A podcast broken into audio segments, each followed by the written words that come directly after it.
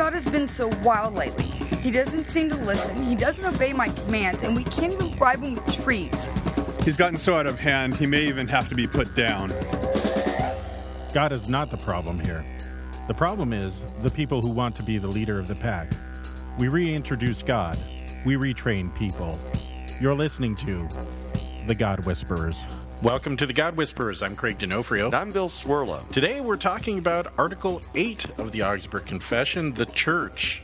No, is that the church? The church. Yeah, it's it's really the second article What is the the church? What is the church? And That's why I got specifically, 7 and 8 are both the church. the church's ministry. Yes. Yes, Yes. that's that's the biggie. Right.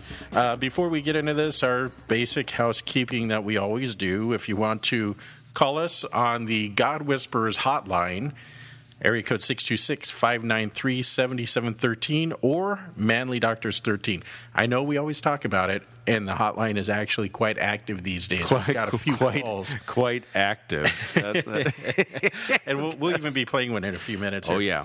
yeah. Uh, internet stuff, Bill. Internet Godwhispers at gmail.com if you want to e- email us, and our podcast website, the mothership, home base, is godwhispers.com. Or you can Twitter us at uh, Twitter slash God Whispers. Is Twitter, yeah. Let's see, Twitter, Twitter.com twitter.com slash backslash God Whispers. And uh, I've been practicing my haiku poetry over there. So, And visit us on the Wittenberg Trail on our endless thread, especially that is up to approaching 10,000 comments. getting there. It's, it's getting there. It's kind of like, it's, I've decided it's like Facebook with about six people.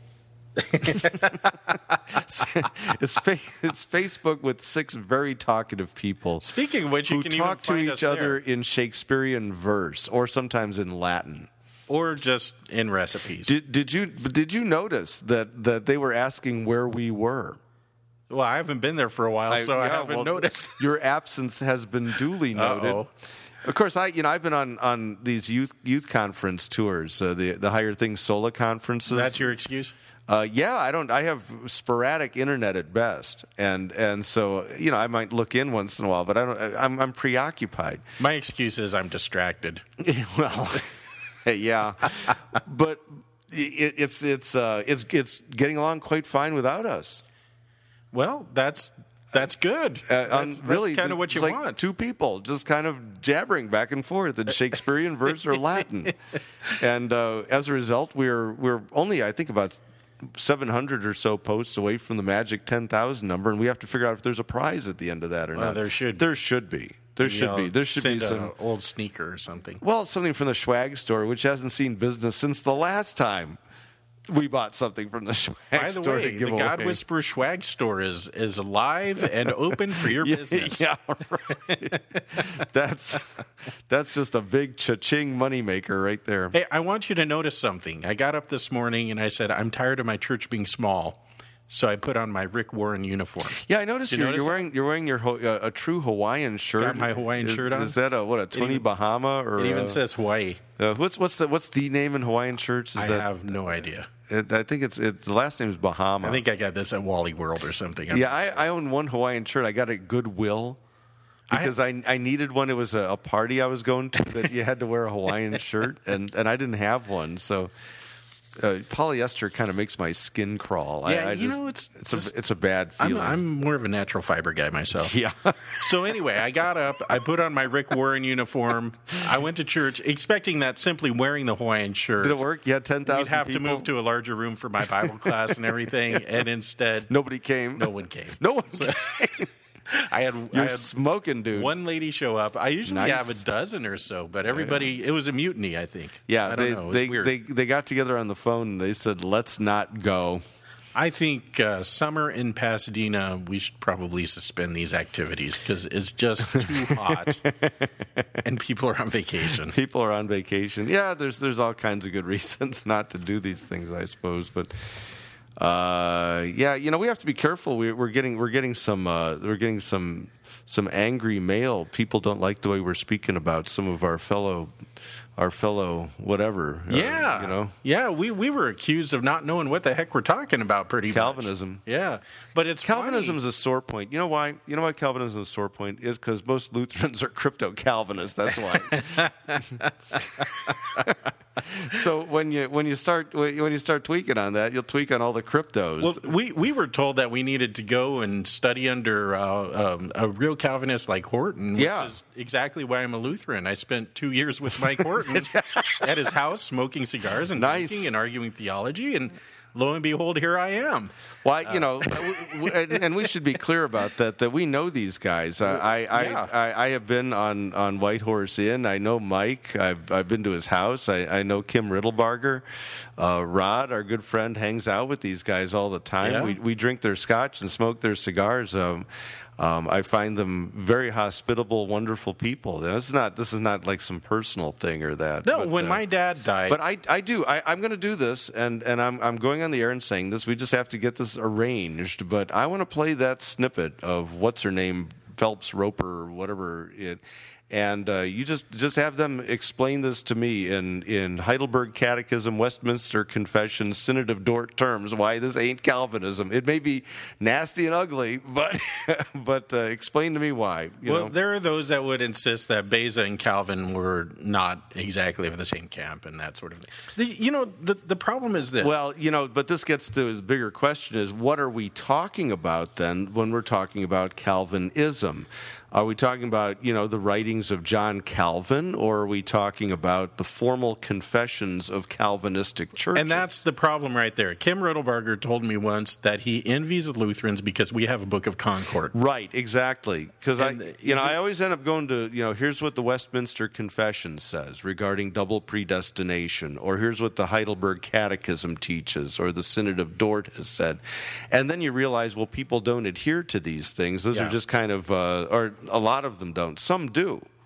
You know, but it varies. It's and so you always have to be kind of, you know, what do you mean by Calvinist? Right. Just like Lutherans are not followers of the writings of Luther. A lot of people are shocked by that that uh, you know you, you, can see- people will dredge out some quote from the 55 and expanding uh, volumes of Luther's works and say, oh, you know, see there he teaches that. Say, yeah, but that's not what Lutherans teach. See, but my confession of faith is only against the Zwickau prophets or the heavenly prophets. That's that's that's it. My confession That's the of faith. right that's the extent of it.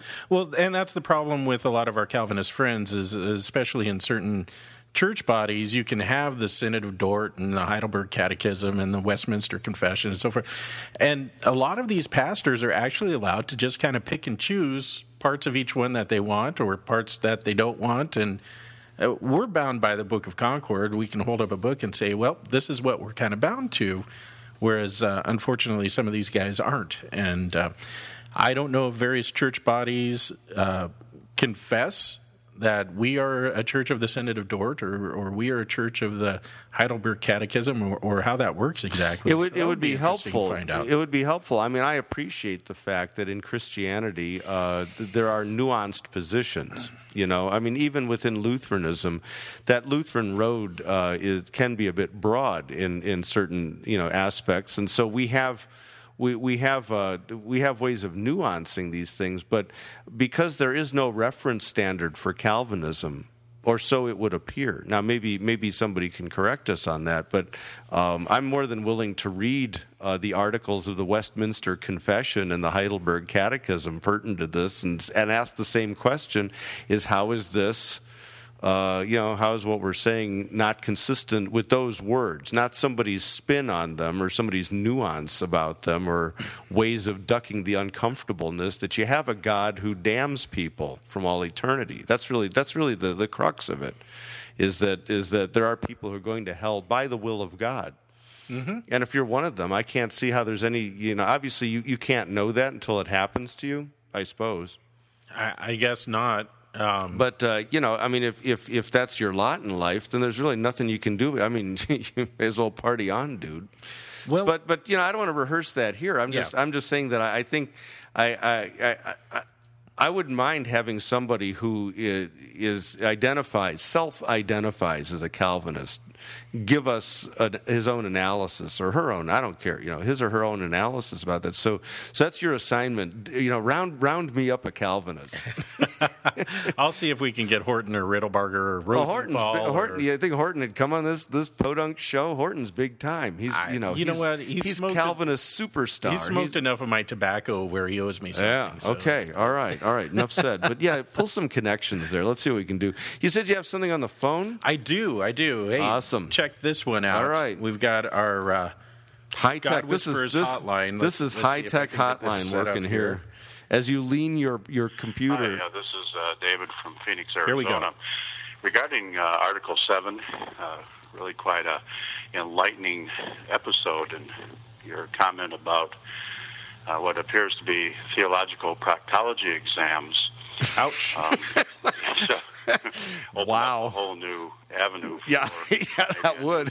theological doctorate program with an emphasis on on that um, uh, that science. Uh, one question about that, uh, maybe I think you probably mentioned it before, about scoundrels and what have you administering the sacraments, that the Lord's still there doing the doing. Uh, I find people who are in churches that uh, have a female pastor uh, will hide behind that particular idea. I know that's not what uh, Luther had in mind at all, or I, I'm sorry, the reformers that uh, wrote the Augsburg Confession. But unfortunately, that's what uh, been misused. Um, if you could comment on that, that'd be great. And um, by the way, when are we going to hear a different bump music at the end? Except Never.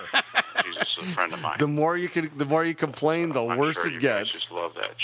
Yes, we do. oh, by the way, if we uh, travel in California and uh, visit your churches, I hope we don't have to uh, have that exam to be find out if we're truly Lutheran or not. I'm just kidding. I enjoy you guys and keep up the good work. We're not. God bless. Everyone gets a colonoscopy. That brings a whole new meaning to closed communion right there.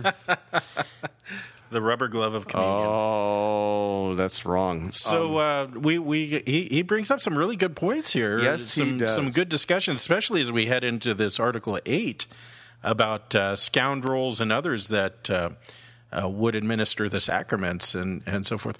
I don't know about you, but I think more Sundays than not, I'm probably one of those scoundrels in a lot of ways. Uh, you know, I, I, I stand before my people and preach the faith that uh, I myself struggle with all too often.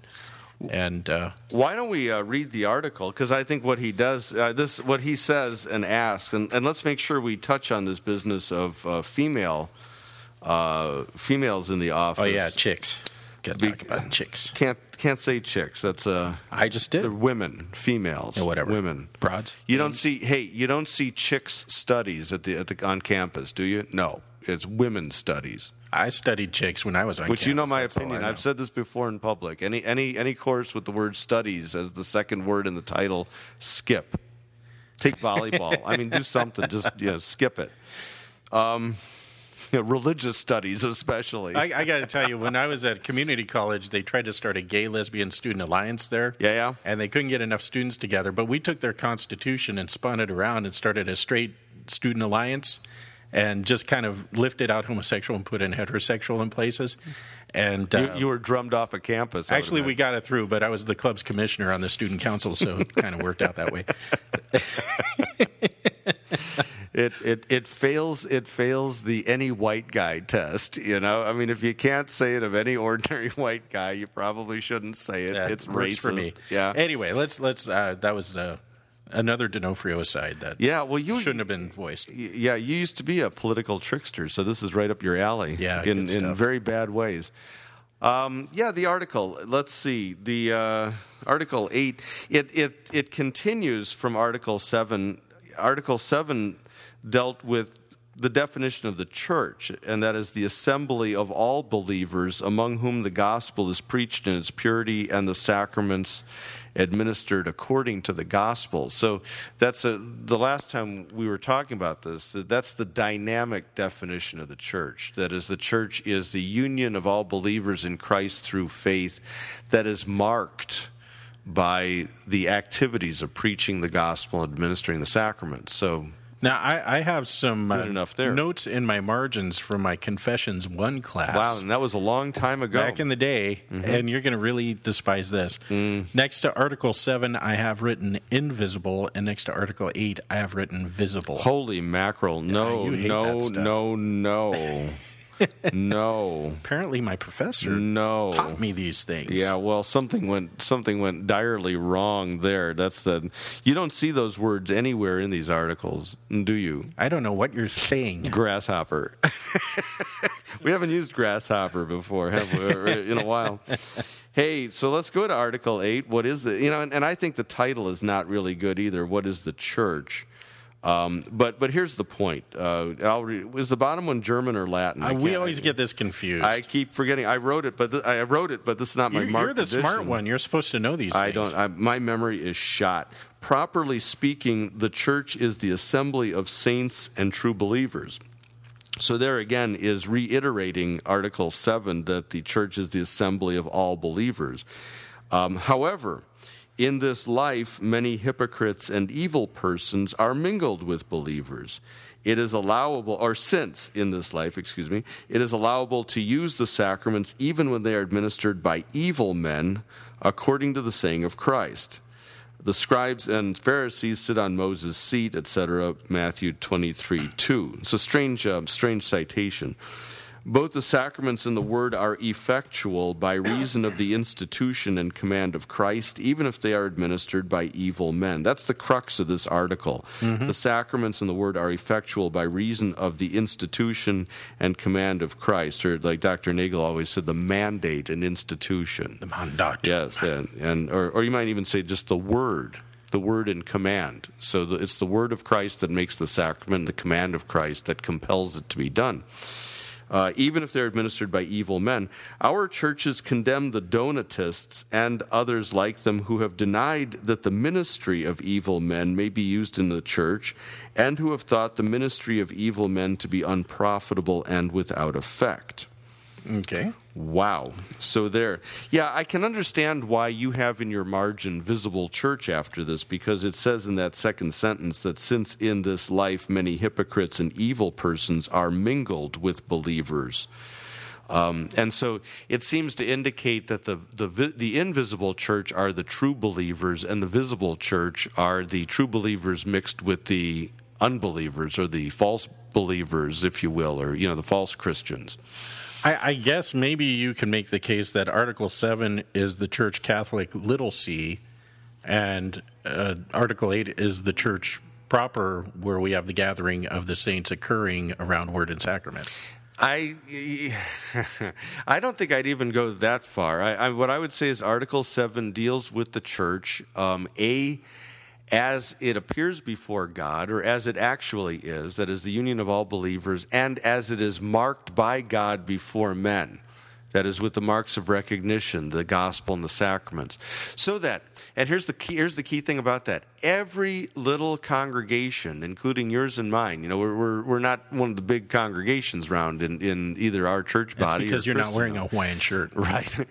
Um, but even the smallest gathering of two or three gathered around word and sacrament fully manifests the una sancta, the one holy Christian apostolic church on earth. That's the key. So it, it has, you know, this is in this case, size does not matter. Mm. So, so that uh, you know, we may be impressed by big gatherings, but how do you know that that little humble gathering is the church, the preaching of the gospel, the administration of the sacraments? God has marked it. Now, in Article Eight, there's the reality that unbelievers, hypocrites, false Christians, whatever, can get themselves in physical proximity to the preaching of the gospel and the administration of the sacraments. You know, the, the doors are open, you can get through. You can sit in the pews. So, so pew sitting doesn't make you a part of the church. Hmm. Faith in Christ makes you part of the church. right. Um, but faith in Christ comes by the hearing of the word. It comes by the action of the Spirit through the external word. That is the preaching of the gospel and the administration of the sacraments. So you always have to have this kind of both and. So it, what's interesting is God's work is quite visible and audible, but our faith is not. See, how do you know I'm part of the church? You've been baptized. Right. I mean, you, you I mean, you certainly aren't going to see it by how I look or half the times how I act. Uh, they, that's not going to be a, a, good infallible mark. But, but my baptism is God has God has marked me as as a member of the church. Right. So, the, but the issue comes up then if, as Augustine said, the the church as it is in this world is a corpus mixtum, a mixed body it's inevitable that an unbeliever sooner or later is going to get ordained into office. Is that a real phrase? Corpus mixtum? Mm-hmm. Never heard that one. Mm-hmm. Okay. Lear- learned it in doctrine class. I heard corpus mysterium. No, no. No? Yeah. All right. Huh? Or mysterion, rather. so, anyway, as a, as a mixed body, it's going to be inevitable that somebody is going to be elected, called, and ordained to the holy ministry, the office of the ministry, who is not a believer. Now, our oh yes, exactly. Uh, our caller asked the question about women serving as. Let's pastors. defer that one. Just, but let can we can we just kind of no put that? No, because I want to watch you twitch. No, well, we're you know you can you can, but we're not doing the twitchy okay, thing yet. I think right. you got to lay a foundation. Well, so you want first. to talk about the Donatistic controversy yes. a little bit more? Yes, because I, I think you have to address what the article is addressing before you address what it is not. All right. You know? Okay. Are you with me? Or Yeah, yeah, I mean, yeah, if you want to go yeah. somewhere else with this, if you want to go into women's I'm- studies at this I'm point, going to the next church over. That's where I'm going. So, so what is the what's the first of all? I think the big question is what's it talking about, and that you know when it's when it says that the sacraments remain efficacious or effectual, uh, even if the priests. Um, and I think it's the Latin above who referred. It's interesting. This is one of those cases where, where even in Lutheran Church, the pastors are referred to as priests. Yeah. Old language. They don't. Yeah. They don't. They don't really care. You know, old language. Well, as But- I understand, Luther was Father Martin till the day he died, pretty much. yeah. Yeah. But uh, but even though the priests are wicked men and uh, unbelievers, nevertheless the sacraments are efficacious. And so the question is why? How can we say that? Because they are rightly called and ordained according to the verbum, according to the mandate and institution of the holy ministry. But that's not the reference here, though. The ordinations, not not. I mean, I would agree to. Uh, to an extent, but but that's not the reference here. Why, why, how can you how can we so, be so bold as to say Luther went even further? I, I was looking for the the uh, writing and I couldn't find it. I think it's a 1531 writing where he says even if the devil I or was thinking exactly of that or one as I was driving mother, over. the yeah. devil or his mother were to infiltrate the office, it would nonetheless be the word of Christ. Yeah. Yeah. I was wondering if you knew where that came from because I was thinking of that quote also. Yeah, I think it's uh, one of his writings on the church, 1531. But I couldn't, I couldn't just lay my hands on the quote quickly enough. So See, and then you think about the people who have tried to punish you by not coming to the Lord's Supper because you wanted the the parish hall painted a different color than they did, or or you know, I mean, the petty little thing that things that people in the church get wound up over, and they decide I'm not going to go to the Lord's Supper to punish the pastor. It is. This isn't even a matter of piety here, Right. And and uh, you know you're not, you're not punishing me, you're hurting yourself. But Luther goes that extra step, and he says even if it's the devil up there giving you the body and blood of Christ, guess what it is? The body and blood of Christ. now, of course, there are some presuppositions. A, you don't know it's the devil; he's infiltrated, Yeah. or his mother. You know, in other words, he looks like, as as Paul says, the devil masquerades as an angel of light. Right. So he looks like the right thing. He looks like a proper pastor, but it turns out to be the devil in disguise. Even if you should discover that, and he was the one who baptized you. I always talk about it, Nonetheless, your baptism is a baptism. right Why is that? B- because it was done according to the mandate and institution. It's done by God's hands through uh, imperfect tools. yeah, you always like going there. Christ, it's Christ's office, it's Christ's authority, it's Christ's word, Christ's command, His institution, His mandate. It's all it's all Christ here, Right. and therefore we are, as you say, tools, or I prefer instruments. No, you're a tool. Yeah, I don't want to be called a tool. I want to be called an instrument. I want to be an instrumentum. Um, but but uh, we are we are instruments, uh, which means that uh, it doesn't rest on on the minister, the administrator, but on the Lord, who is the one who is doing these things. I got that tool talk from Nagel. He'd always say, how, he? how humble the tool when praised for the work of the master. that's that's good. it's a I good like phrase. that. That's that's Yeah. that's that Nagelian humility Yeah. always. Yeah. But you know, and and that is the point of office and authority. That is, it's not about the man. It's about it's about the one who is the holder of that authority, and that's not the pastor, but it's Christ. Right. Um, authority is permission granted by another. So y- this goes back, and, and I think this is very consistently Lutheran. It goes back to the external word, because I can't tell looking at you know the pastor. I can't tell if he's a believer. If he's a hypocrite and a good one, I'll never be able to tell. He'll he'll look like the real deal till the day he dies, you mm-hmm. know. Or then he publishes his memoirs, you know, post mortem. I didn't believe a word of it, you know. And Right. imagine here. This is the thing. What do you think that would do to the piety of a lot of people? Well, a lot of people, if you belong to a church that's cult of personality, that'll crush your faith. But a lot of other people, is like, go figure. See, I got think- gospel from him anyway. I think a lot of I think a lot of people, and that includes Lutherans. I may be wrong here. I'm willing to hear hear hear people out on this, but I think a lot of people would would be thrown into doubt and despair, learning that their pastor of 30 years didn't believe a word of it. Yeah. You know, are we really married? You know, are our kids really baptized? Did we receive the body and blood of Christ every Sunday? And and the resounding answer from this article is yes, you did, regardless of what he believed. The Missouri Synod faced this problem in their history shortly after they came here and, and uh, the Martin Stephan debacle. And we could talk about that one till I, I love Evidence, all my evidence is still out. this one. Evidence is still out. But uh, there was there was a problem in the church. Are we really the church? We've left the mother church. We we forsook our our parentage in Germany, and we came over here and uh, we followed a man who may be apostate. And and the question was, are we really the church? And to his credit, Walther and some of the others stepped up and said, yes, we are. Because of word and sacrament, we are the church. And uh, we are, are called to this ministry no matter where we are and no matter who we're attached to. So this this controversy has some some uh, roots even here in our country. Well, and it, it shows you that the Lutheran, the organic Lutheran uh, reflex is always to go back to the external word. Mm-hmm. It, it doesn't go back to the history of the church. It doesn't look for some ground of certainty uh, in in man-made institutions or things like that. But it, it, it goes back to the the core of uh, first of all the Christ-centered, the, the you know the Christocentric nature of it you, is where's the word of Christ? Because where the word of Christ is, there is there is absolute certainty. And so when Christ uh, gives his body and blood with his words and his command, that's a certain thing.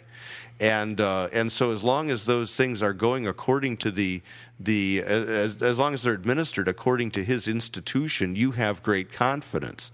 Now, if you start messing with the elements, or if you start messing with who you put in the office, you know, and that kind of that leads into what we have to mm-hmm. talk about. Then you create uncertainty where the Lord has established great faith certainty. And it always revolves around the word. We'll be right back after this message.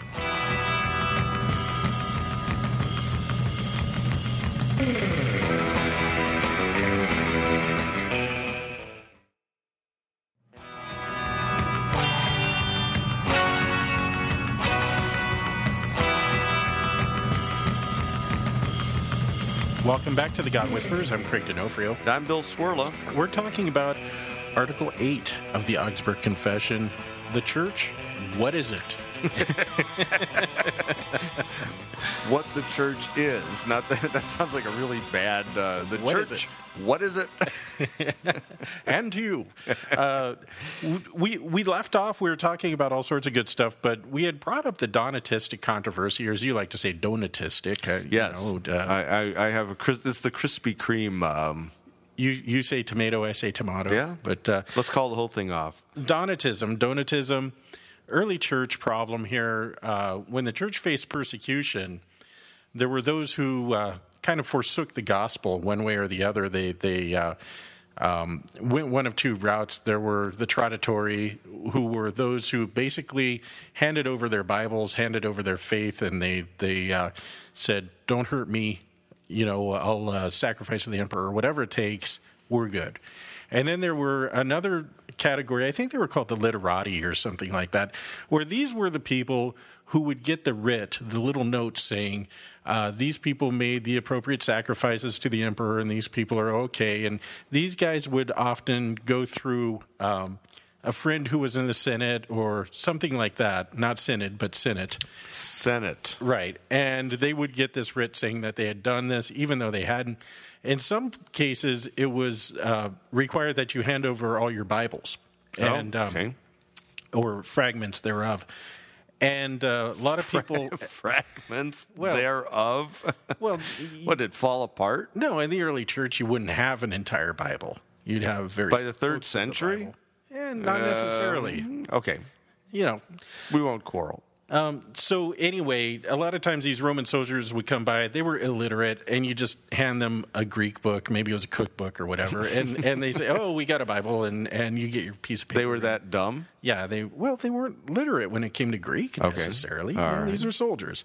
Uh, and then there were the martyrs or confessors. These were the people who said, "Heck no, I do believe in Jesus. He's my savior, and no, you can't have my Bible. Thank you very much." And these were the people who were fed to the lions, Now and these gladiators. these were sorts of good stuff clergy, like or, or were they? What were they? I mean, entire categories of people, people- from what I understand. people didn't own uh, Bibles. No, no, no, no, no. Yeah, the the ones with the Bibles were probably the clergy, Right. or perhaps in a house where a house church met. Who knows?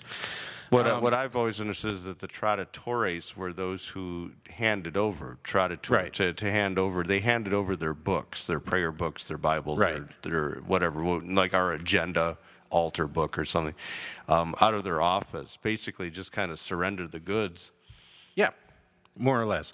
to So- to save their necks. Exactly. Yeah. Exactly.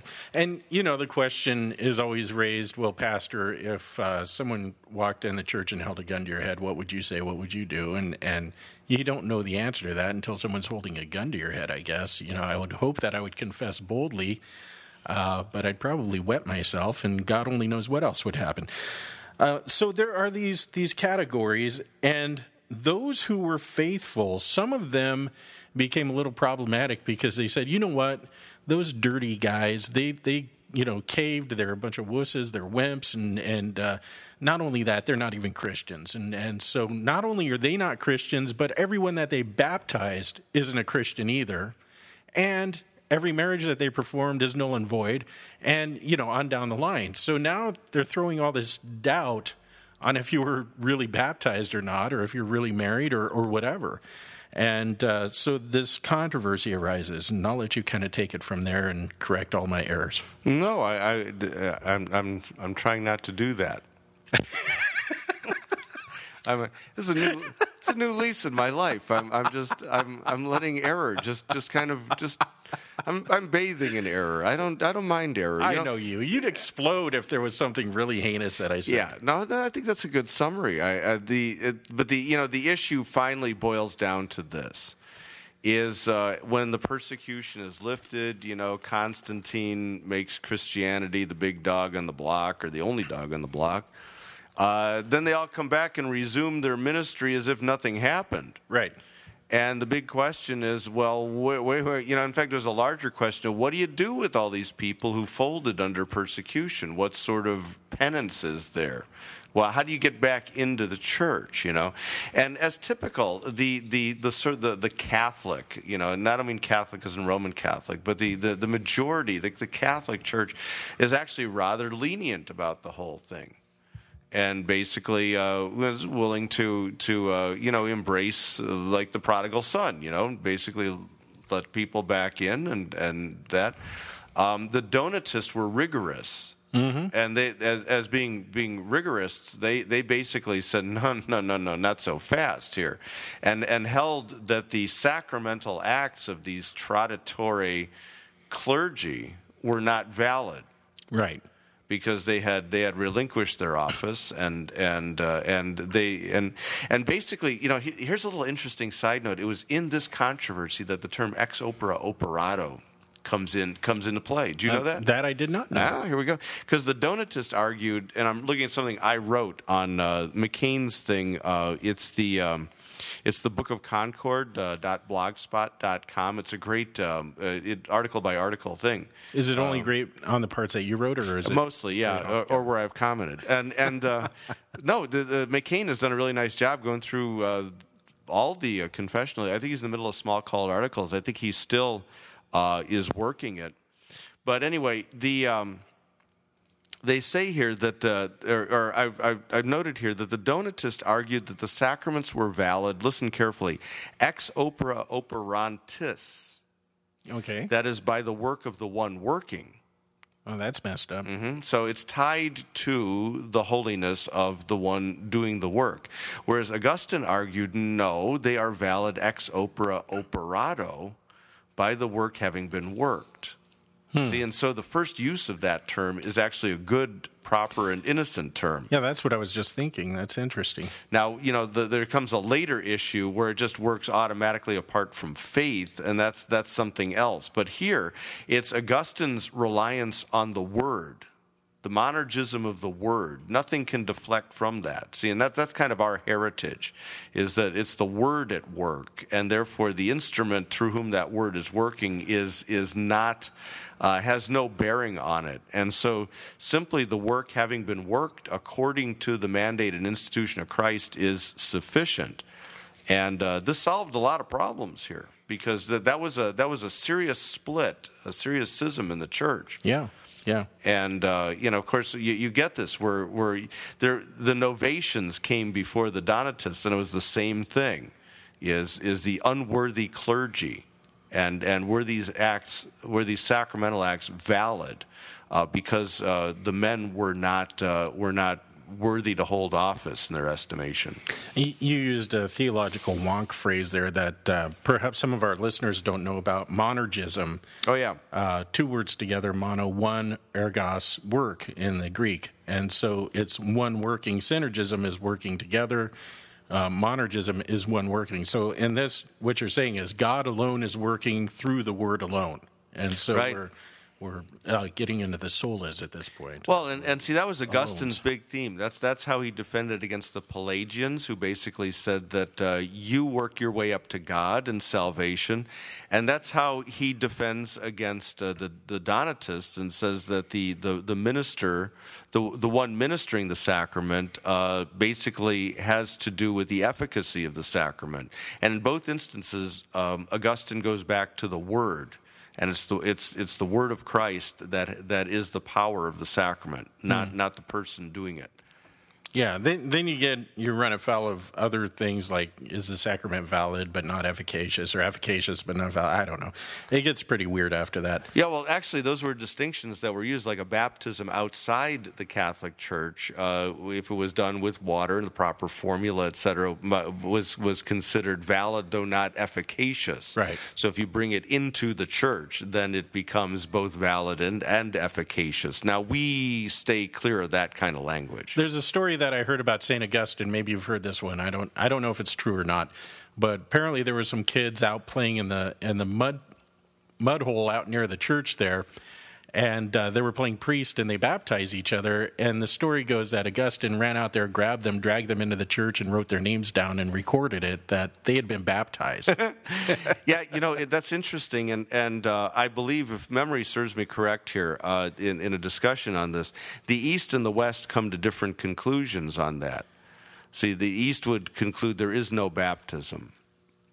Okay. Because it's not given them to baptize it is given to the office of the holy ministry to baptize.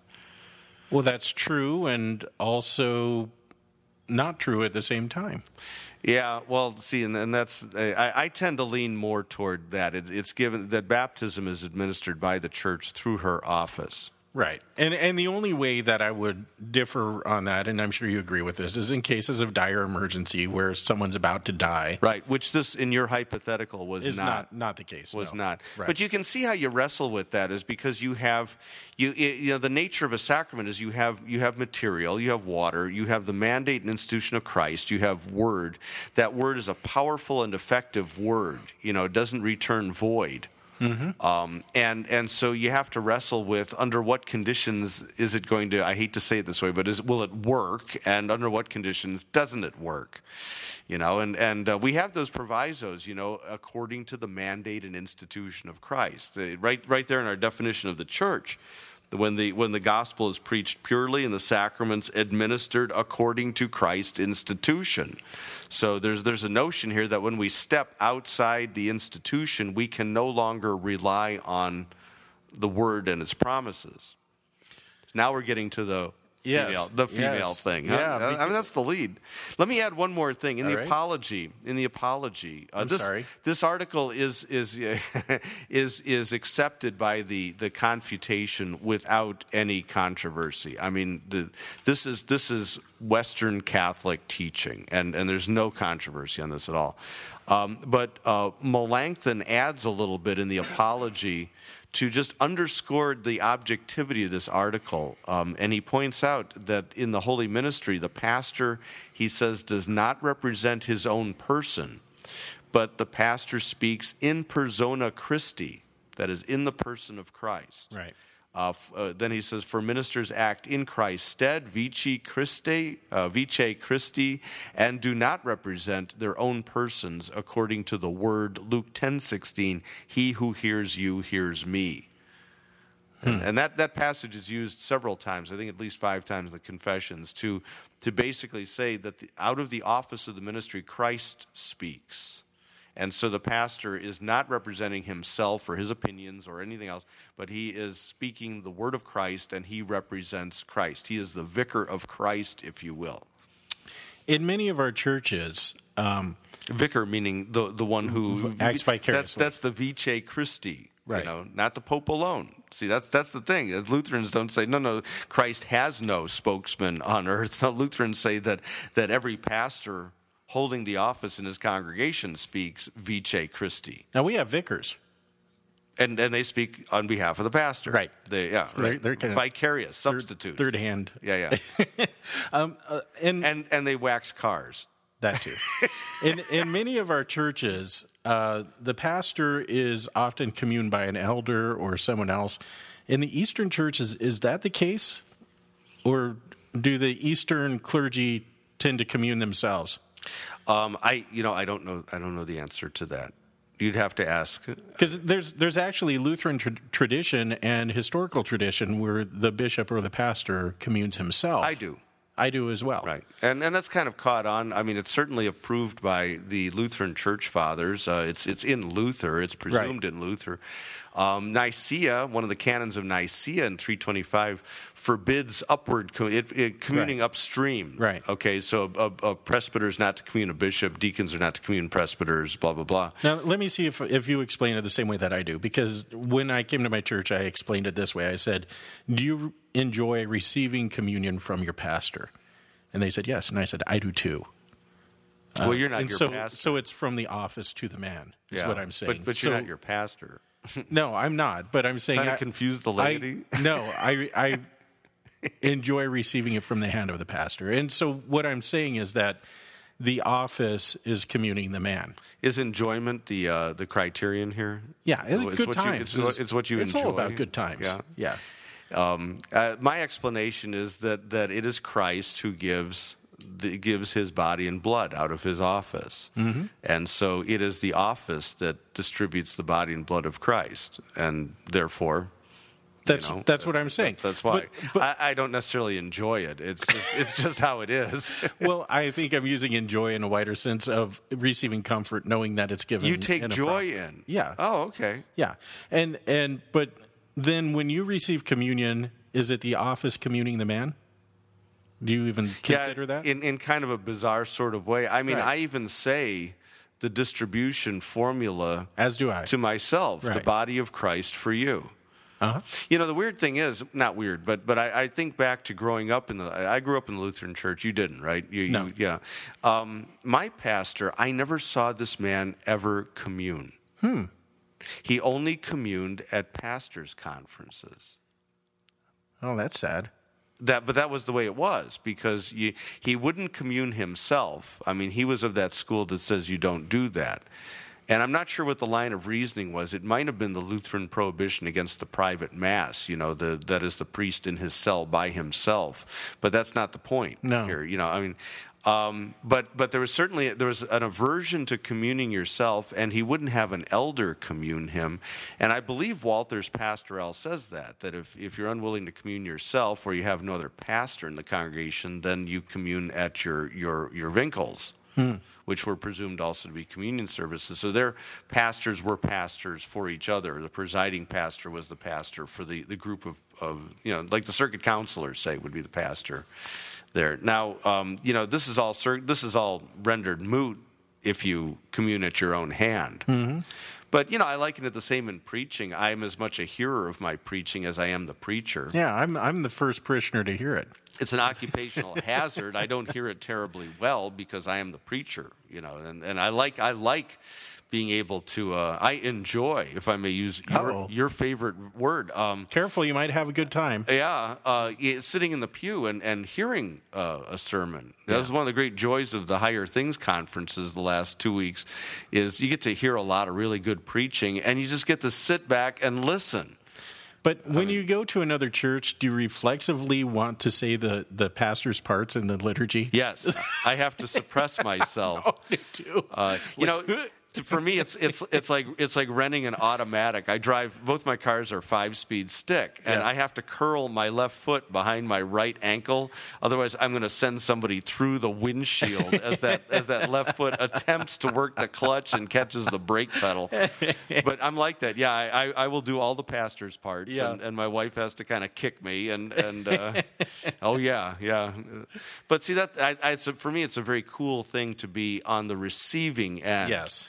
And it's a it's a huge occupational hazard for pastors because we are both um, giving and receiving at the same time, and and I think it's kind of a spiritual bummer myself. Yeah, and and you know, working uh, confession and absolution is is can't really put your hand on your own head and pronounce absolution. No, that no, doesn't you- work so well. At, at that point, it's it's absurd. I Right. mean, you you can't. That's why we are supposed to. Uh, we we we're supposed to have father confessors. You know, other but it's because, and it underscores the word is objective. It comes outside of ourselves.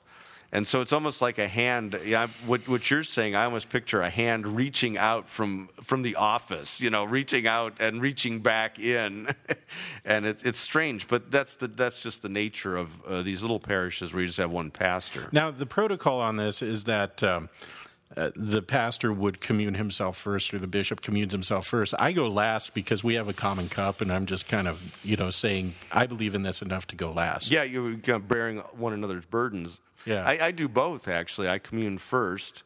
Dr. Nagel always used to say you, you can't you can't give out the body and blood unless you're first bodied and bloodied yourself, uh, which I think is a, a kind of a cool way of looking at it. Um, and the, the usual, the traditional protocol is first. Uh, the, the, right. the bishop first, then then the, the, the lesser clergy, and then then the deacons would uh, would commune everybody else. But um, on the other hand, uh, I also uh, finish whatever's in the chalice so that everything can be put back again. And so so I do sort of commune last as well. We we return the uh, remnants of the chalice to to the earth um, simply because when I was pastoring in Missouri, I was doing church without breakfast, and um, the elder that would assist me with communion, he'd always keep filling the chalice, and so at the end of communion. I'd have a full chalice and I'd, Oh. I'd finish it off. And I remember one day I was kind of wobbling through Bible study. uh, well, I was greeting everyone at the door after church, just thinking to myself, maintain composure, you know, stay up straight. And Yeah. kind of wobbly. Yeah, and- there's there's that there's that that that little bit of tendency for scandal. Um, Yeah. you know, the early church was very very sensitive toward uh, the scandal of drunkenness too. Uh, that's why water was often mixed with wine to dilute it and and things like that. Um, there isn't so much left in the chalice on a normal Sunday. If there is, I will leave it and uh, do likewise. Uh, Yeah. You know, although I have a slight advantage in that uh, we we have a Chinese uh, portion of our congregation that meets to do the they they say the liturgy in Chinese, um, and they're after us. So so things are the altar just kind of is reset, and they continue on where we left off. You know, and and it's kind of left for them to take care of the reliquary. You know, at that point. Okay, but they're not reconsecrating the elements that Sure. are already consecrated. Yeah, those people didn't hear it. Well, we'll talk about we'll, we'll we'll talk about that when we get to the uh, the Lord's Supper. Um, if you're there's, there's no statement whatsoever being made about what they are, or what they aren't, and and you know Lutherans Lutherans when they're behaving themselves, you know you know when to speak and you know when to shut up, and Yeah. uh, and and well, you know it's kind of a great trap to say, uh, well, is it the body and blood or isn't it? If, Now- if I'm not mistaken, Luther made some pretty strong quotes about reconsecrating elements, though, and that sort of thing. No, Am he I- made strong. He made strong, uh, strong quotes about uh, taking consecrated elements and returning them to the common vessels, Oh, that's what I was thinking. uh, and accused the pastors who do that did that of being Zwinglians. Um, Okay. Yeah. No, it's not about. And reconsecration, I think, is uh, that, that's that's saying too much. Uh, again, too. You know that it, no matter what I take to the hospital shut-ins, they will hear the words of institution because their ears must hear, "Given and shed for you for the forgiveness of your sins." Yes. That, that's uh, you know they have no reason to believe anything about that bread and wine, not having heard the words right. You know so it's one of those things it's not about the issue is not about what what whether the bread and wine or the body and blood of christ at that point the issue the issue is what have you heard mm-hmm. you know and, and that's that's always the lutheran burden faith comes by hearing what have you heard and this was the burden in this this uh, this this article. It's it's uh, the word is effective, regardless of whether the guy is a scoundrel or not. You know, by the way, that's the tr- that's a that's a great apologetic point too. You know, people like to say, "Oh, Christians are bad. Religion is violent. Christianity is responsible for you know this bad thing, that bad thing in the world." I mean, shoot, uh, if Einstein were a womanizer and a drunkard, E would still equal MC squared. Right. You know, it's, it speaks nothing to the truth. And here, the uh, morality or the holiness of the clergy says nothing about the sacrament.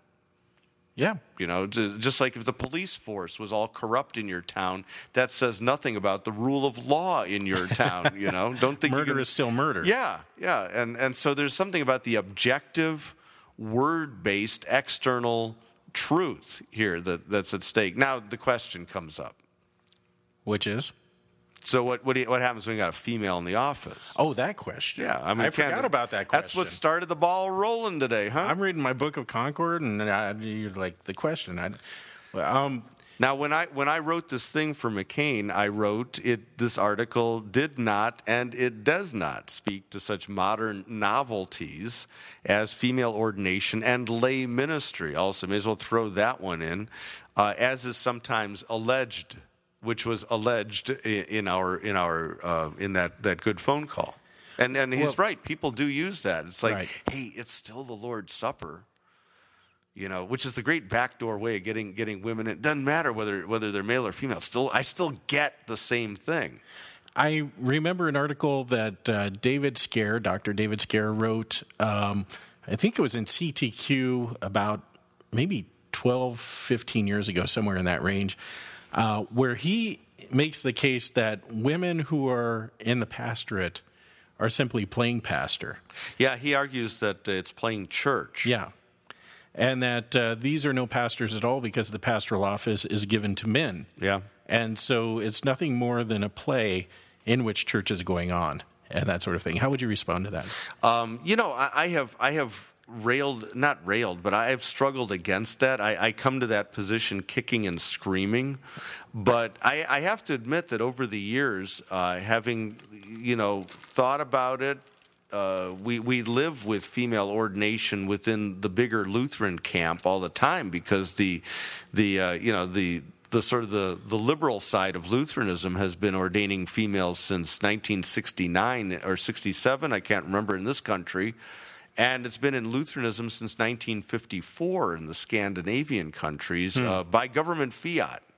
S- uh, the Swedish Lutheran Church is a state church, and they, they said, uh, You're now equal opportunity employer. Good luck.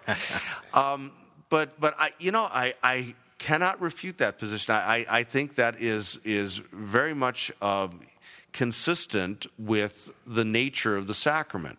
That uh, once you begin to play with the institution of Christ, You know, and the, the, the question is only uh, what, what does the office of ministry have to do with the Lord's Supper? And I say everything. He did not give it to his, his greater company of disciples. He had tons of disciples. He Right. gave it to the 12, you know, at table the night he was betrayed, his apostles, which are the, that's the foundation of the apostolic office of the ministry. Right. Now, what would you say to those? Uh, St. Paul. So well, let's get to the female thing. yeah, that's Uh, that's where I'm heading a here. female does not does not does not lawfully legitimately hold the pastoral office. I mean that is that is the the uniform consensus from scripture for, you know, probably 1900 years of church history. Okay. That, that a female does not legitimately hold that office and therefore she cannot have that authority. now, I'm, I'm going to play feminist Oh, because St. Paul. see you wear a Hawaiian shirt, this is what's going to happen. That's right. I'm wearing my bro, my man's ear. Uh, so, Saint, Bro. St. Paul uh, is a male chauvinist piglet who, uh, when he writes about the orders of creation in ordination, that's just a, a male centered, a man dominated, evil, misogynistic culture that he comes from. And that's why we don't have women's ordination in the early church. What would your response be? that may very well be true, uh, but it doesn't negate the fact that that this is this is precisely what was prohibited in in the early church and has been maintained for 1900 years when things were perhaps and I'm going to I'll leave it as an open question as to you know how he felt about women you know that's irrelevant um, and, and how the culture felt about women is, is, is irrelevant too. The question is only what does the scripture say? And 1 Timothy chapter 2 uh, basically says that he does not permit uh, a woman to teach or have authority over men. Now, the First Corinthians passage is a little, little more nuanced, a little subtle. It could just refer to the wives speaking up in church in the presence of their husbands. But nonetheless, the church, historically, up until um, you know, the 1900s, 1950s, uh, said no, that this was a male office. And they even would go so far as to say, hey, it represents the person of Christ, and the second person of the Trinity in his incarnation is male. I, I would hasten to add to this also that the pagan churches had priestesses. Oh, yeah, Tertullian was all over that one. Yeah, and so to say that the culture was against it because of women, not necessarily the case. No, and and in Greco-Roman society, women had pretty decent standing too. I think there's a lot of uh, there's a lot of anachronism and playing around with what uh, what is perceived to be the culture, but it you know it all, that all stems back to the non-interchangeability of male and female, and that'd be like a separate study to look at the nuances of First Timothy two, where Paul uh, talks about the role of Eve in the fall, uh, but he also talks about the unique place of women in childbearing and and and you know all of this speaks to the non-interchangeability.